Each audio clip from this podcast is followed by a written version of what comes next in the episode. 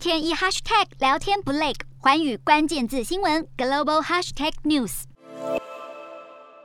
疫情期间，中国各大城市中都能见市民聚集到快筛站前大排长龙的景象。而在上个月才宣布已经达到社会面清零目标的吉林市，以及上海的金山和奉贤两个行政区，又公布要在这个月8日、9日重新展开全员核酸检测，并同时实施静态管理、管制人员流动。这些举动让中国进入反复筛不停的尴尬防疫处境。中国近期严峻的防疫风控措施持续打击就业市场。北京政府在7日召开全国稳就业工作电视电话会议，国务院总理李克强也在会议上承认，目前就业形势非常复杂且严峻。但是中国国务院副总理胡春华仍然在会中强调，面对疫情应该要坚持国家主席习近平的指示，坚持动态清零。而根据纽约时报报道，受到中国这次防疫风控措施冲击最剧烈的是多达 2.8 亿左右的农民工，以及即将踏入社会的1100万名大学生。美国更有经济学家指出，李克强的声明其实是在暗示中国劳动市场现况很有可能持续恶化，